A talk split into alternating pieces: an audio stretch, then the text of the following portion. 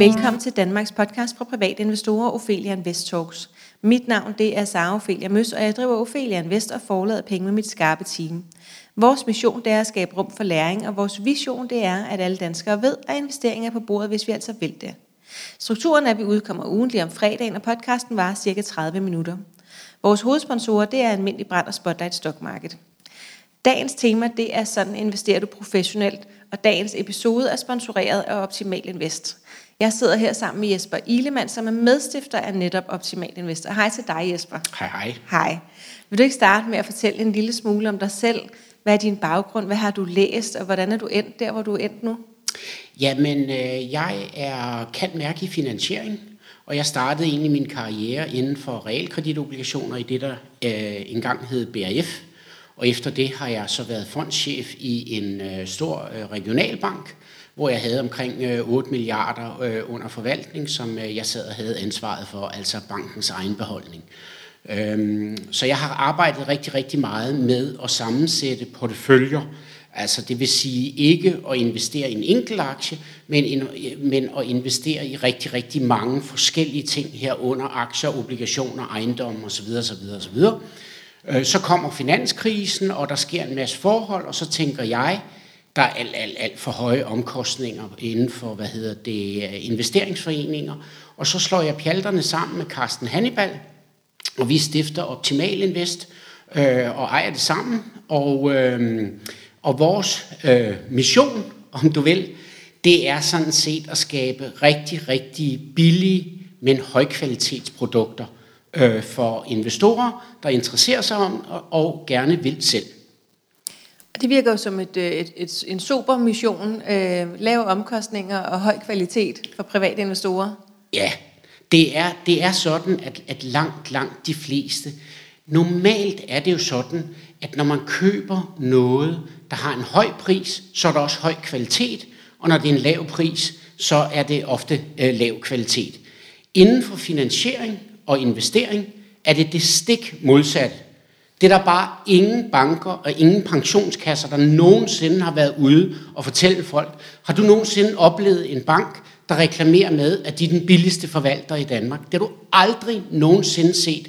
Der har været noget med Nordnet, som ligesom har gået ind og også disruptet lidt der, og der er også nogle andre. Men almindelige banker, som vi kender dem, har aldrig reklameret med, at de er de billigste. Du har aldrig set det. Nej. Og det er et udtryk for, at det område vil man helst ikke have, at folk kigger øh, for meget efter i sømne. Og det er også derfor, der er kommet en masse lovgivning, fordi rigtig, rigtig mange mennesker har i rigtig mange år betalt alt, alt, alt for mange penge for at få øh, investeringer, eller det, der hedder private, øh, private banking. Altså at banken står for forvaltningen. Ja. Og øh, jo højere omkostninger du betaler, des dårligere bliver dit afkast. Og det er der lavet utallige undersøgelser af samtlige universiteter i hele verden. Og det er jo bare fordi, at, at hvis, vi, hvis der er et afkast på, lad os sige 7%, og vi betaler 2% i, uh, i gebyr, så er vi nede på 5%. Ja. Var det 3%, så var vi nede på 4%. Ja, præcis. Og det der er at sige til det, det er, at du kan ikke købe dig. Du kan simpelthen ikke købe dig til information. Du kan ikke købe dig til den rigtige investering. Uh, det er simpelthen ulovligt. Altså, det eneste måde, man kan skabe mere værdi, er ved at have det, der hedder insider information. Altså information, som ingen andre har, og det er ulovligt. Ja. Og det kan jeg så bare sige, at det er der ingen banker, heller ingen pensionskasser, der bare er i nærheden af. Nej. Men det er bare for at sige, at du kan ikke købe dig til et godt afkast. Nej. Nej. Okay, og, og hvad, er så, hvad er så optimal invest? Hvad var det, I så gjorde? Hvad var det, I ville? Ja, det vi egentlig ville, det var, at øh, vi kiggede på investeringsforeninger generelt, og øh, øh for 10 år siden var der slet ikke opmærksomhed omkring omkostninger og omkostninger inde i investeringsforeningerne, og i det hele taget var rigtig meget af det gemt væk. Det er lidt anderledes i dag, fordi myndighederne er blevet opmærksomme på det, men vi har også været med til at, at råbe op omkring det her, og så har vi så skabt simpelthen nogen af, jeg vil sige, nogle af Danmark, øh, endda nogle af Europas billigste investeringsforeninger, når du snakker om balancerede investeringsforeninger. En balanceret investeringsforening er, er eller balanced investment hedder det på engelsk, eller multi-asset. Det hedder mange forskellige ting, men for at skære den ud i pap, så minder det fuldstændig om nøjagtigt det samme, som de store pensionskasser gør. Hvor du har lidt billedligt talt, en stor papkasse. Ned i den putter du rigtig mange forskellige aktier, obligationer, øh, ejendomme, alle mulige typer af obligationer fra hele verden. Og, og som jeg plejer at sige, øh, det skaber en meget, meget stabil øh, investering. Og det er typisk noget, som man som privat ikke, altså det skal man bruge rigtig, rigtig mange år for at blive dygtig til det, men vi, man kan købe det via os meget, meget billigt, og så kan man sammensætte det med sin favorit øh, aktier, eller måske med, med nogle andre ETF'er, altså de her indeksprodukter, og den vej rundt skabe øh, meget, meget billigt en meget professionel øh, investering. Og det er det, vi har lavet. Vi har så lavet de investeringsforeninger, der danner bunden i det, altså der minder om pensionsselskab. Og hvis jeg skal fortælle det meget, meget kort, så investerer vi i hele verden. Det vil sige, at vi har omkring 92 procent af samtlige aktier i verden, og to tredjedele af alle obligationer. Og når du ejer en lille del af hele verden, så er du også den sidste i verden, der går konkurs. Det er sådan lidt billedligt talt, men bagved det ligger der øh, en masse forskellige modeller og, og, og, og, og noget teknik, øh, som er udviklet på universiteterne og virker i praksis. Der er bare ikke rigtig mange, øh, der snakker om det, fordi at jo mere du snakker om det, øh, des mere vil folk finde ud af, at denne her forvaltningsform er nogenlunde ens fra selskab til selskab. Øhm, og så handler det jo kun lige pludselig om at få omkostningerne så langt ned som overhovedet muligt. Så det er der ingen, der er interesseret i. Derfor så snakker man altid kun om enkeltaktier, fordi det er et komplekst område, så opgiver de fleste investorer, øh, og så ender man med at gå til banken eller til pensionsselskabet, kaste pengene til dem og sige, tag, uh, tag jer af min formue. Ja. Og det er det, vi prøver at gøre op med, sådan som du også selv er inde på. Kære investor, kære privatperson, interesserer dig nu for det her. Der er så mange tusindvis af kroner at spare, så det er helt rystende. Altså, og, det, og det har været vores problem i, i, i, i første omgang, det er, at for almindelige øh, gennemsnitslønmodtagere kan der jo meget hurtigt være mellem en halv og en hel million sparet i et livsforløb. Og det er så mange penge, så folk de tænker, at det kan simpelthen ikke være rigtigt. Og det er det altså. Øh, og det er øh, sådan i hele træskolængder, så koster vi øh, cirka, når du, når du ser på det effektivt, så koster, altså det du skal have ud af lommen, så, så koster vi lige omkring 0,5 øh, procent, mens det at gå i banken koster fra 1,8 til lige over 2 procent. Så der er meget hurtigt 10-15.000 kroner sparet per million øh, forvaltning. Ja, må ja. lige i forhold til de procenter der, bare så vi lige er helt sikre på, hvad det er for nogle procenter, du snakker om.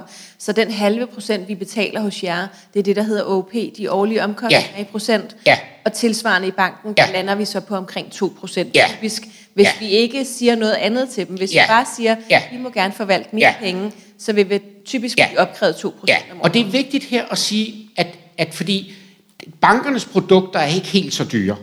Men et formueplejeprodukt, altså hvor du går ned i banken og får en formuepleje eller en forvaltning eller private banking, består af ni forskellige omkostninger, og det kan vi ikke gå i detaljer med nu, men alle de omkostninger kan banken et langt stykke hen ad vejen selv styre. Så der er, du ved, depotgebyr, der er kortage, men der er også kortage inden i investeringsforeningen osv. osv., osv. Du bliver ved og ved og ved, og de store banker, de tjener på alle elementer i det.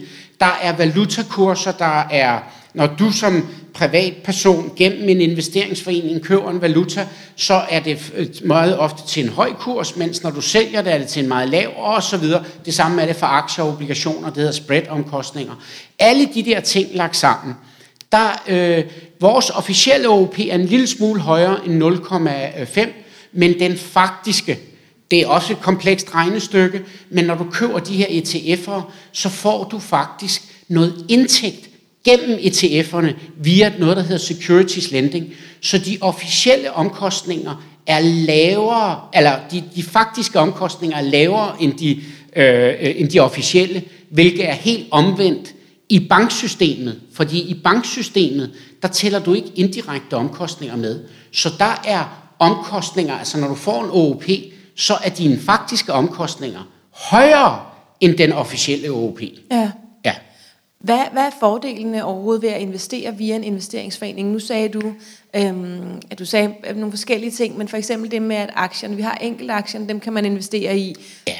Det for, at for de fleste af os er det lidt svært at vide, hvor vi skal starte henne der. Yes. Og så er der Ja. så investeringsforeningen. Ja. Og det er der, hvor vi kan putte en masse ting ned i en kasse, og så Ja. køber vi kassen, Ja. eller en del af kassen. Det der, det, der er den store fordel ved at købe enkelte aktier, det er, at det næsten ingenting koster.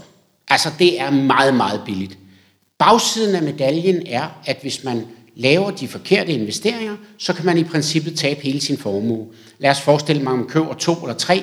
Gennemsnittet i Danmark er, at man ligger typisk med to øh, øh, øh, øh, aktier.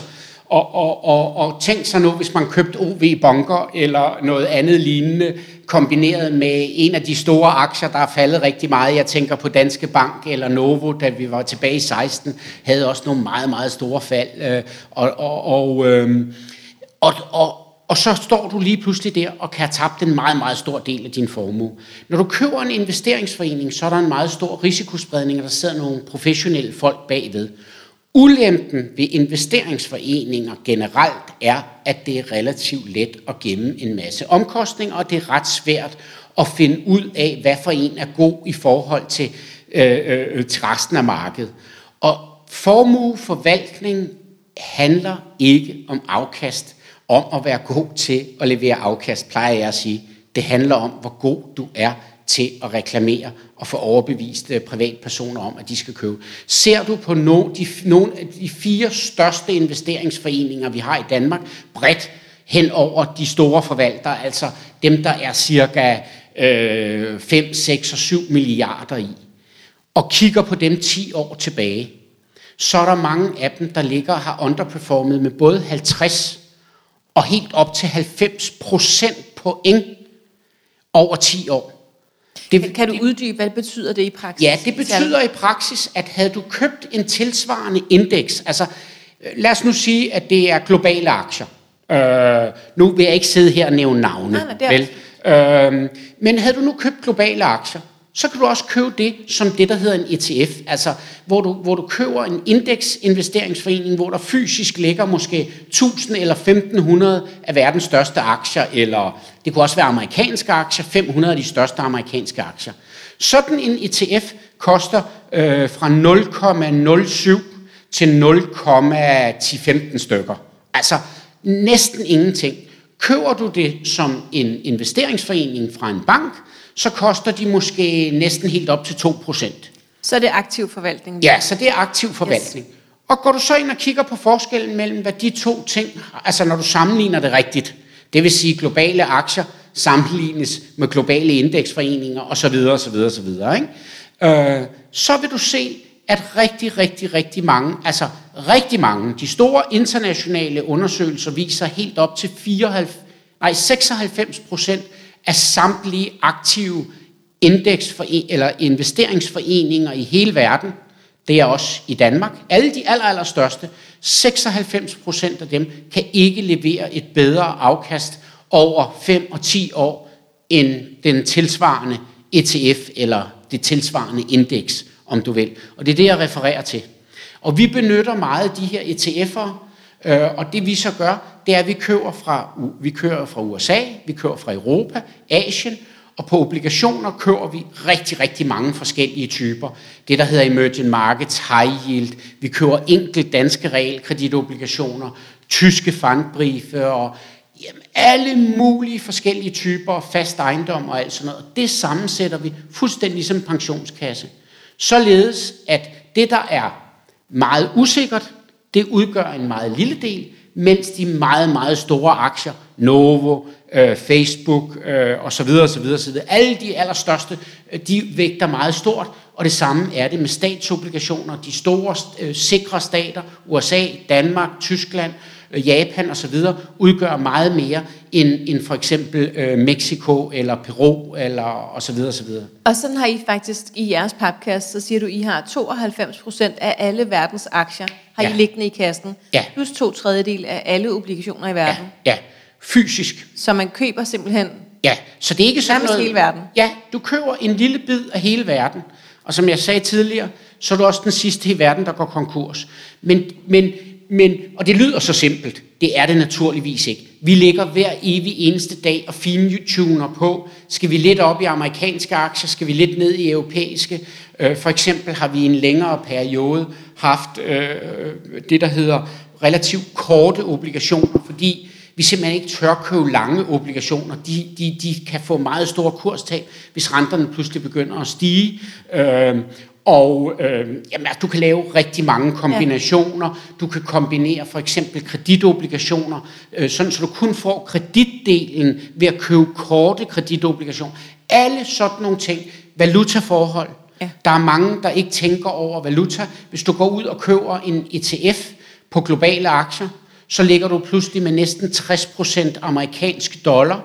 Meget, meget stor andel af, øh, af alt muligt andet end danske kroner. Og det vil sige, at din valutaeksponering på sådan en er ekstrem. Og det er der, det er der det er rigtig der, mange penge, der, der overhovedet slet ikke tænker over. Ja, det er der nemlig. Og, ja. og dem er der rigtig mange, der køber. Altså, ja. som, der er også mange, som advokerer for, at vi kun har øh, ja. en global fond liggende. Ja det er helt øh, og så har vi netop rigtig, meget, øh, ja. rigtig mange dollar, rigtig ja. mange amerikanske aktier. Ja. Og der er jo ikke nødvendigvis noget galt med de ja. amerikanske aktier, men den amerikanske dollar er måske ikke så stabil. Du har fuldstændig ja. ret, og det er en pointe, jeg selv har sagt rigtig ja. mange gange, at jeg synes faktisk nærmest, at det er, altså jeg har jo set det i aviserne, hvor de har sat sådan nogle porteføljer op, øh, med tre forskellige ETF'er, ikke? Altså, hvor du har en på globale aktier, og så har du måske to forskellige på obligationer. Jeg vil bare advare alle om at passe rigtig meget på det. Det er gået rigtig godt, fordi dollaren igennem rigtig mange år er blevet styrket øh, relativt til danske kroner. Den dag det går den anden vej, så kan jeg bare fortælle jer. Så til alle dem, der nu sidder og tænker sådan, åh nej, jeg har en af dem, der bare har en global fond, øh, og det ja. troede jeg egentlig, jeg var, var, var du ved, sikker med. Ja. Så kan du ikke øh, komme med et helt kort lille forslag? Så hvis man nu sidder og har 100% i en global fond, ja. som jo er meget amerikansk tung, ja. øh, hvad synes du så vil være en god idé? Det jeg synes, det er, at man skal, inde på vores hjemmeside, der har vi faktisk noget, der hedder porteføljeanbefalinger, ja. hvor vi går ud efter et princip, som ATP har arbejdet ud fra igennem mange, mange år. Det er meget, meget simpelt. Man deler simpelthen alle investeringer op i det, der hedder kerneinvesteringer og satellit. En kerne, det er det, vi laver. Der har du en meget, meget bred eksponering, man kalder det også en beta-eksponering, hvor du rammer alle øh, forskellige investeringsklasser og, og asset classes i det hele taget. Meget stor, og der styrer vi også valuta og alle de der ting og sager, har tager højde for det. Og så har vi det en lille smule biased mod, mod Danmark, fordi danske realkreditobligationer er gode, og danske aktier er gode, og der er ingen valutaeksponering. Og når, du siger, og når du siger biased mod Danmark, så ja, det betyder, det, at man mere køber mere, end man ellers yes. skulle have ja. gjort i forhold til en teoretisk indgangsvinkel. Ja. Det ligger du i bunden. Det kan du købe sådan, hvis vi nu tager det helt simpelt, øh, og du er sådan en almindelig investor, så køber du måske 50% af det. Så på toppen af det kan du lægge yderligere 50%. Det kunne være fem forskellige af dine favoritaktier. Yes. Men det, det jeg argumenterer meget for, særligt for den, der er lidt bange for at investere i enkelte Eller måske bare ny. Det kunne være fem forskellige ETF'er. Ja. Og det har vi ni forskellige porteføljer, der er eksempler på inde på vores hjemmeside optimalinvest.dk. Og det er et område, som vi vil arbejde meget mere med at bytte ud, og ugens ETF og sådan noget fremadrettet. Men det der vil jeg bare sige, at der kan du simpelthen som privatinvestor, og også som fuldstændig ny privatinvestor, med ro, øh, hvad hedder det? Ro i sindet. Ja, ro i sindet. Du får det samme som i en pensionskasse bare til en langt, langt lavere omkostning. Hvis du tager de billige ETF'er, så vores koster omkring, effektivt omkring 0,5. De andre koster, lad os sige, omkring 0,1. Hvis du har 50-50, så ender du med en omkostning et eller andet sted fra 0,3 til 0,4, måske lidt lavere. Øhm, og der kan du styre alle øh, risikokategorier, fra helt lav risiko til høj risiko. Og det kommer, vi har øh, fire forskellige kategorier af en kerneinvestering. Vi har det, der hedder stabil, vi har noget, der hedder verdensindeks, vi har noget, der hedder livscyklus 30-40, og vi har noget, der hedder livscyklus 40-50. Og kan du lige og de, forklare de der livscyklus, de, de, det, hvad det, ja, betyder? Det er investeringsforeninger, der går fra lav risiko og op til høj. Livscyklus er rigtig velegnet til pension, fordi aktieandelen bliver sat Øhm, øh, 3 procent, øh, altså aktieandelen bliver sat 3 procent ned hver tredje år. Ja. Ja. Og det passer så med, at hvis du nu skal på pension fra 2040 til 2050, øh, så ligger du typisk under 50 år gammel, så kører du sådan set bare optimal øh, øh, livscyklus øh, 40-50. Og så når du kommer frem til at skal være på pension, så er du nede på en aktieandel på omkring 25 procent. Okay, som er Men- passende. Ja, men du kan godt se, inden den har lige nu, har den lige, omkring, lige over omkring 75 procent øh, øh, aktier ejendommen.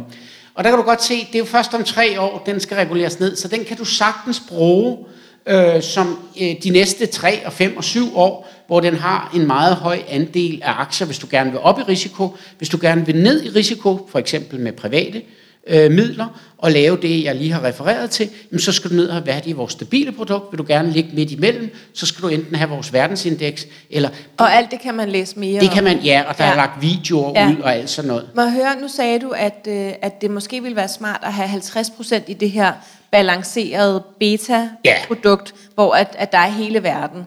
Ja. Så kunne vi have 50%, som vi så kan sidde og stockpikke med, altså hvor vi Præcis. vælger enkelt aktier. Ja. Synes du, at almindelige øh, in- investorer som jeg bør stockpikke, også bare for Ja. 50%? Ja, det jeg synes, øh, ja, nu kommer du så.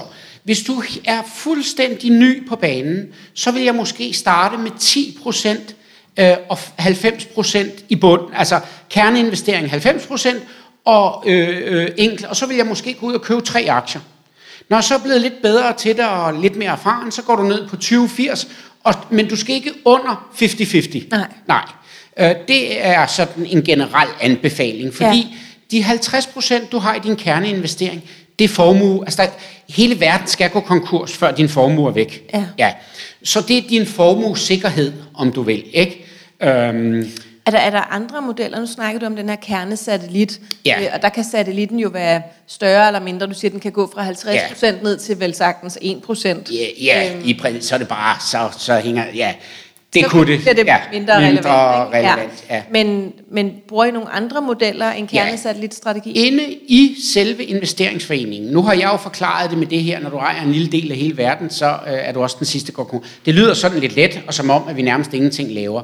Det har taget os øh, en meget lang teoretisk uddannelse, og så har det taget de her mellem 10 og 15 år med en egenbeholdning på et eller andet sted mellem 5 og 10 milliarder, har jeg typisk siddet med for at få den erfaring, der skal til for at lave det samme. Altså vi laver det samme som i de store pensionskasser, og vi giver faktisk i mange situationer giver vi et højere afkast end dem. Øh, vi ligger i hvert fald i den aller, allerbedste del. Og det vi er har, helt dokumenteret, ikke sandt? jo, vi har fem stjerner. Vi, jeg tror, vi er det fondshus i Europa, der har den aller, aller øh, højeste gennemsnitlige. Vi har fem morningstjerner på alle vores produkter, og fem globusser. Så ikke nok med ligger vi øh, som de bedste på afkast, men vi ligger også som de bedste på etisk, altså på et ESG-grundlag. altså Ja. et, ja. Men det jeg vil sige, det er, at det der foregår inde i investeringsforeningen, det kan tage, ja, det tager år at lære. Men hvis jeg skal forklare det kort, så arbejder du meget med, at når aktier går op, så falder obligationer omvendt. Og det samme er det med ejendommen. Alle værdipapirer har en, en forskellig korrelation. Altså de bevæger sig forskelligt i forhold til hinanden. Og det er det, du kan optimere ud fra. Og det hedder, øh, der snakker man meget om den efficiente rand og Markovic.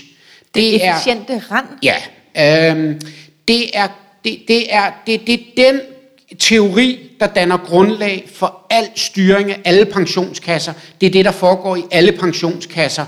Øh, det er meget langt at forklare, men essensen er, at jo større risikospredning du har, des mere stabilt et afkast får du, des bedre risikojusteret afkast. Og det er det, det handler om for professionelle folk.